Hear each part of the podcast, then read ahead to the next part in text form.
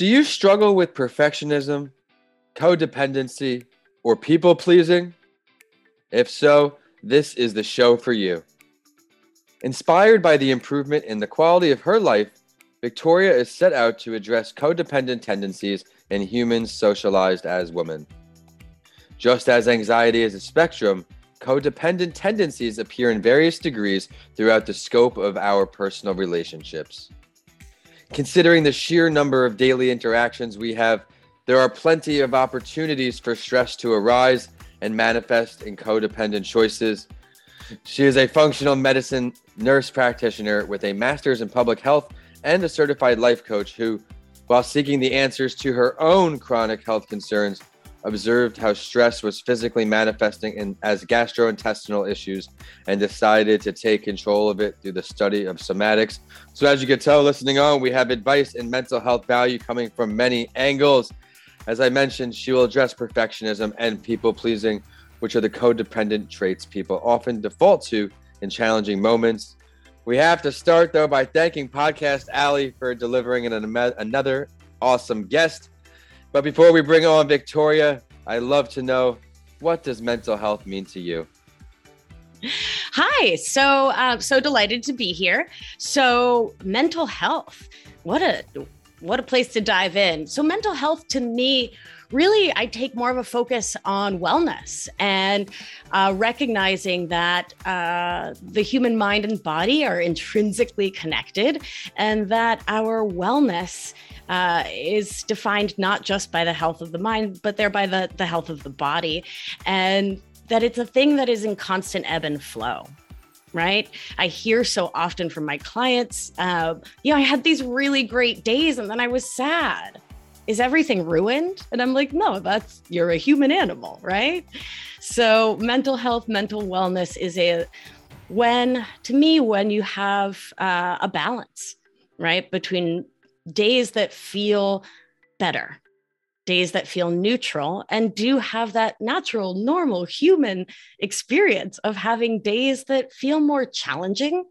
And you have the internal resources within your nervous system to support yourself. I think that's actually what it comes down to um, having the resources to get your nervous system regulated back into ventral vagal and to widen uh, your window of tolerance or capacity within your nervous system so that a return to ventral vagal is the normal natural setting for your life there are going to be ups and there are going to be downs on this That's journey right. of life and as you mentioned recognizing that they will exist learning how to prepare for when the downs do come i think can go a long way very well put and to all of our listeners welcome back it is time once again for a mental health break. My name is Vincent A. Lancy, and I am excited to host another great guest. I am the author of the books Mental Health Week and Mr. Lancy Talks Mental Health. You can check them out on Amazon after the show ends. I would love to share that this episode is brought to you by Tampa Counseling and Wellness, dedicated to helping individuals looking to positively transform their lives through compassionate counseling and wellness coaching. If you struggle with depression, anxiety, or other mental health issues, give them a call today for a free consultation, whether you're looking for in person or virtual visits. Tampa Counseling and Wellness, therapy that inspires change. We have an incredible episode as I previewed ahead. A lot of value in mental health. She's very passionate about the mental health world. We're going to talk a lot about wellness, as she said. So buckle up for Victoria Albina. Thank you very much for joining our community of mental health advocates. Such an absolute delight to be here. Thank you for having me. Sure. Please introduce yourself a little more to everyone listening on, and then we're going to dive right into mental health talk. Yeah, you gave such a thorough intro. Um, I don't know even know what else to add. I am the host of the podcast Feminist Wellness. It's a free show, comes out every Thursday. Um, so that's something. Yeah, be sure to check us out in the episode description. I'll have the link for that and stick around to the end of the show to learn how to get in touch with Victoria. But we're going to dive right into it. Talk about your personal mental health journey here, Victoria. Which mental health areas did you struggle with the most? Yeah, I, in my teenage years and college years, and frankly, into my 20s and 30s, um, dealt with ongoing intermittent depression and anxiety for many years. Uh, the path I took to find healing for that was manyfold classic therapy, uh, later somatic therapy, EMDR. And for me, early on, a lot of focus on the, the gut body, mind body connection, uh, and really looking at the health, uh, the state of the health of my gut and my digestion, my gut microbiome. The studies show so clearly, and as someone with a focus on functional medicine, gastroenterology, in both my own life and those of my my patients and, and my clients that link between gut health and mental health is so clear so I had a parasite called Blastocystis hominis. Um, I later had uh, some candida issues in the gut, uh, chronic heartburn due to H- Helicobacter pylori. I, mean, I can say all the all the science words.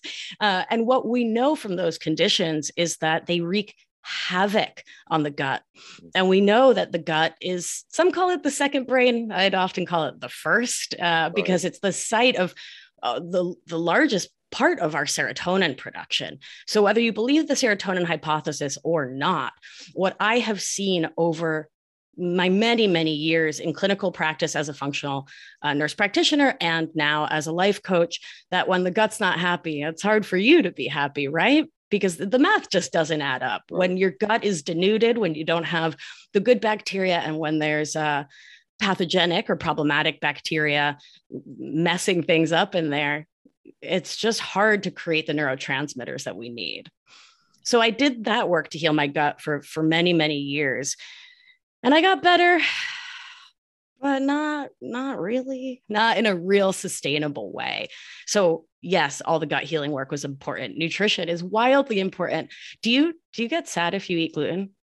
I feel like you are what you eat in some situations. I try to eat as healthy as i can as much good as you can see me quoting as i can. Of course i won't say no to a whatever I want to eat sometimes but i won't feel good after pounding down mcdonald's. Oh, God, for sure. Yeah. So I started to see the links between things like gluten, sugar, caffeine, definitely alcohol, and my mental health. That was wildly clear.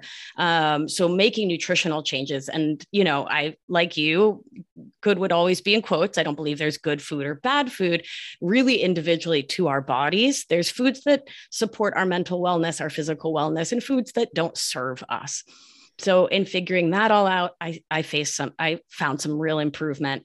Cutting alcohol and caffeine out whew, wild changes in my mental health.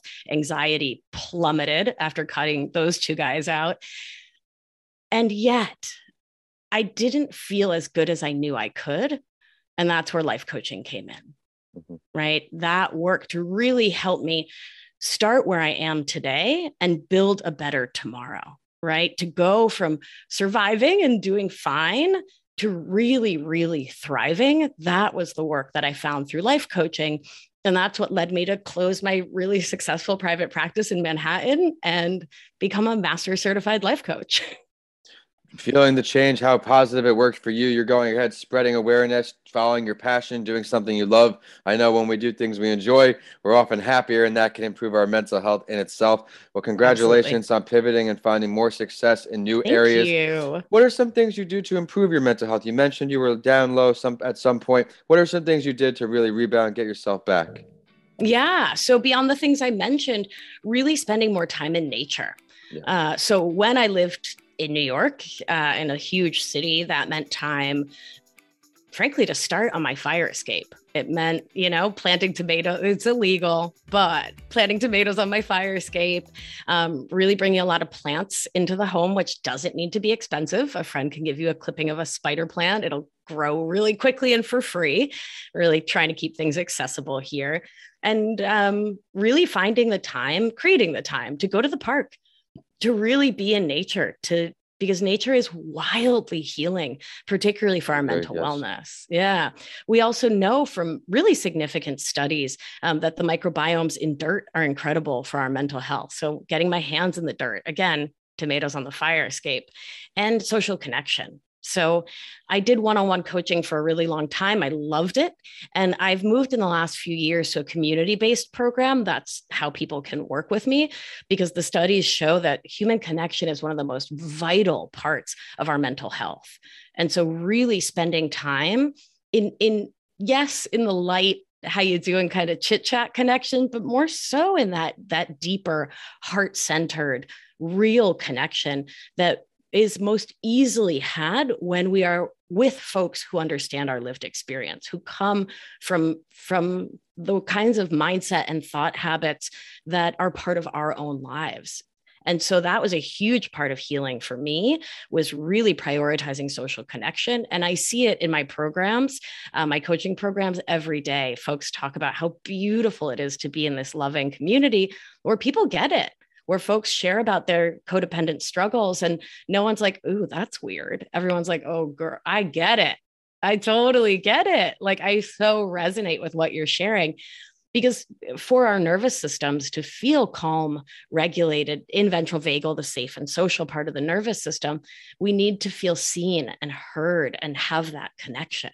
Right. So yeah. I love everything you said. For me, nature, especially, I spend uh, some of my mornings before it gets too hot in here in Florida, yeah. just doing my work on the computer outside. Social connections, depending on where you live, had a very drastic impact with COVID. People sure. having that person to person interaction. Yeah. Me, lucky enough, I'm in Florida where the laws were a little more open for social interaction, but that's where my podcast both really picked up. I was banging these out because people had time to be home they were home, they had more availability, and now we were making a difference getting that face to face social interaction that we need as humans. We starve for that. Thank you for sharing all that. But I'd love to know when did you start sharing your story related to mental health and start all this great work you're doing with mental wellness? Mm. So I started sharing it one on one in the clinic. Uh, as a nurse practitioner, I worked primary care before starting my own private practice. Um, so about a decade ago, really started um, connecting in with my patients because it can feel so isolating when your story around your mental health struggles is a number one that it's a struggle yes. uh, b number two that you're alone you're isolated no one's like you no one gets you when in fact, statistically, we're more depressed and more anxious than ever, which, yeah. yeah. And that's even, you know, in the studies pre COVID. So um, I really started in those in the clinic room. Yeah. And then I started my podcast a little over three years ago uh, and really started sharing my history, my story, uh, my experience, and most importantly, the solutions that I've found there on feminist wellness. I love the idea of sharing your story. One of the many goals behind these podcast series is to allow us to live through shared experiences, let each other know we are not alone. And I can't think of a better time to jump into this week's spotlight story. Normally, we'll look at the mental health of someone in the spotlight to let the listeners know they are not alone, no matter how much money someone has, no matter what you see in the news. But since we have an awesome nurse on the show today, we're going to look at an article from Nursing Times called Behind Every Mental Health Nurse is a story, and then we're going to head and get our guest take on it. And the article starts like this Mental health is a concept which enter ears and remain concealed by the mouths of society, a topic I became linked with involuntarily, but will forever be thankful for. At 14, I experienced recurrent panic attacks, which offered me first familiarity with the diagnostic phrase interference with everyday life. I had no idea these symptoms catastrophicating, choking sensation, sweating, and impeding sense of death were to define my future. The situation escalated and the symptoms intensified. I withdrew from my social situations and my confidence shrunk. I avoided everything to preserve my calm state of mind. However, it only creeped into my safety net more. I tried to sleep, my mouth became dry, my heart began to race, and my mind went into overload. I can't count how many nights I spent at the door with my mother trying to catch a breath from the anxiety that riddled me. I'll share a little more here. My mother brought me to the GP and I was diagnosed with a panic disorder.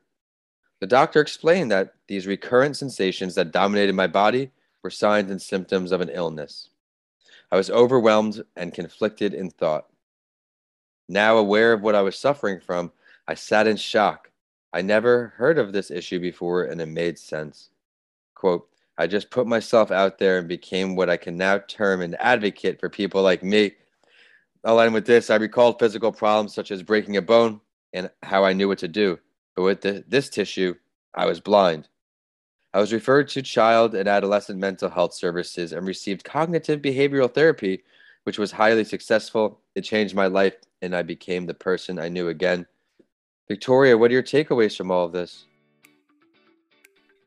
Well, I mean, I like you said, I think it's really important that we start to have these conversations so that folks are able to see themselves, right? And are really able to see their struggles uh, as something that, again, doesn't mean there's something wrong with you or you're broken, doesn't mean that there's there's anything wrong with you that needs fixing, but rather you may need some new tools for living right? You may need some healing, or you may need you may benefit from some healing um, some work to help you to, to find a better balance in life than what you may have been given when you came into this world or from your family of origin from the societies cultures religions you grew up in that may not have felt supportive or may have been directly actually harmful leading to mental health concerns love what you said there. We need to just continue to share our stories. Something I wished if I could have had during my traumatic brain injury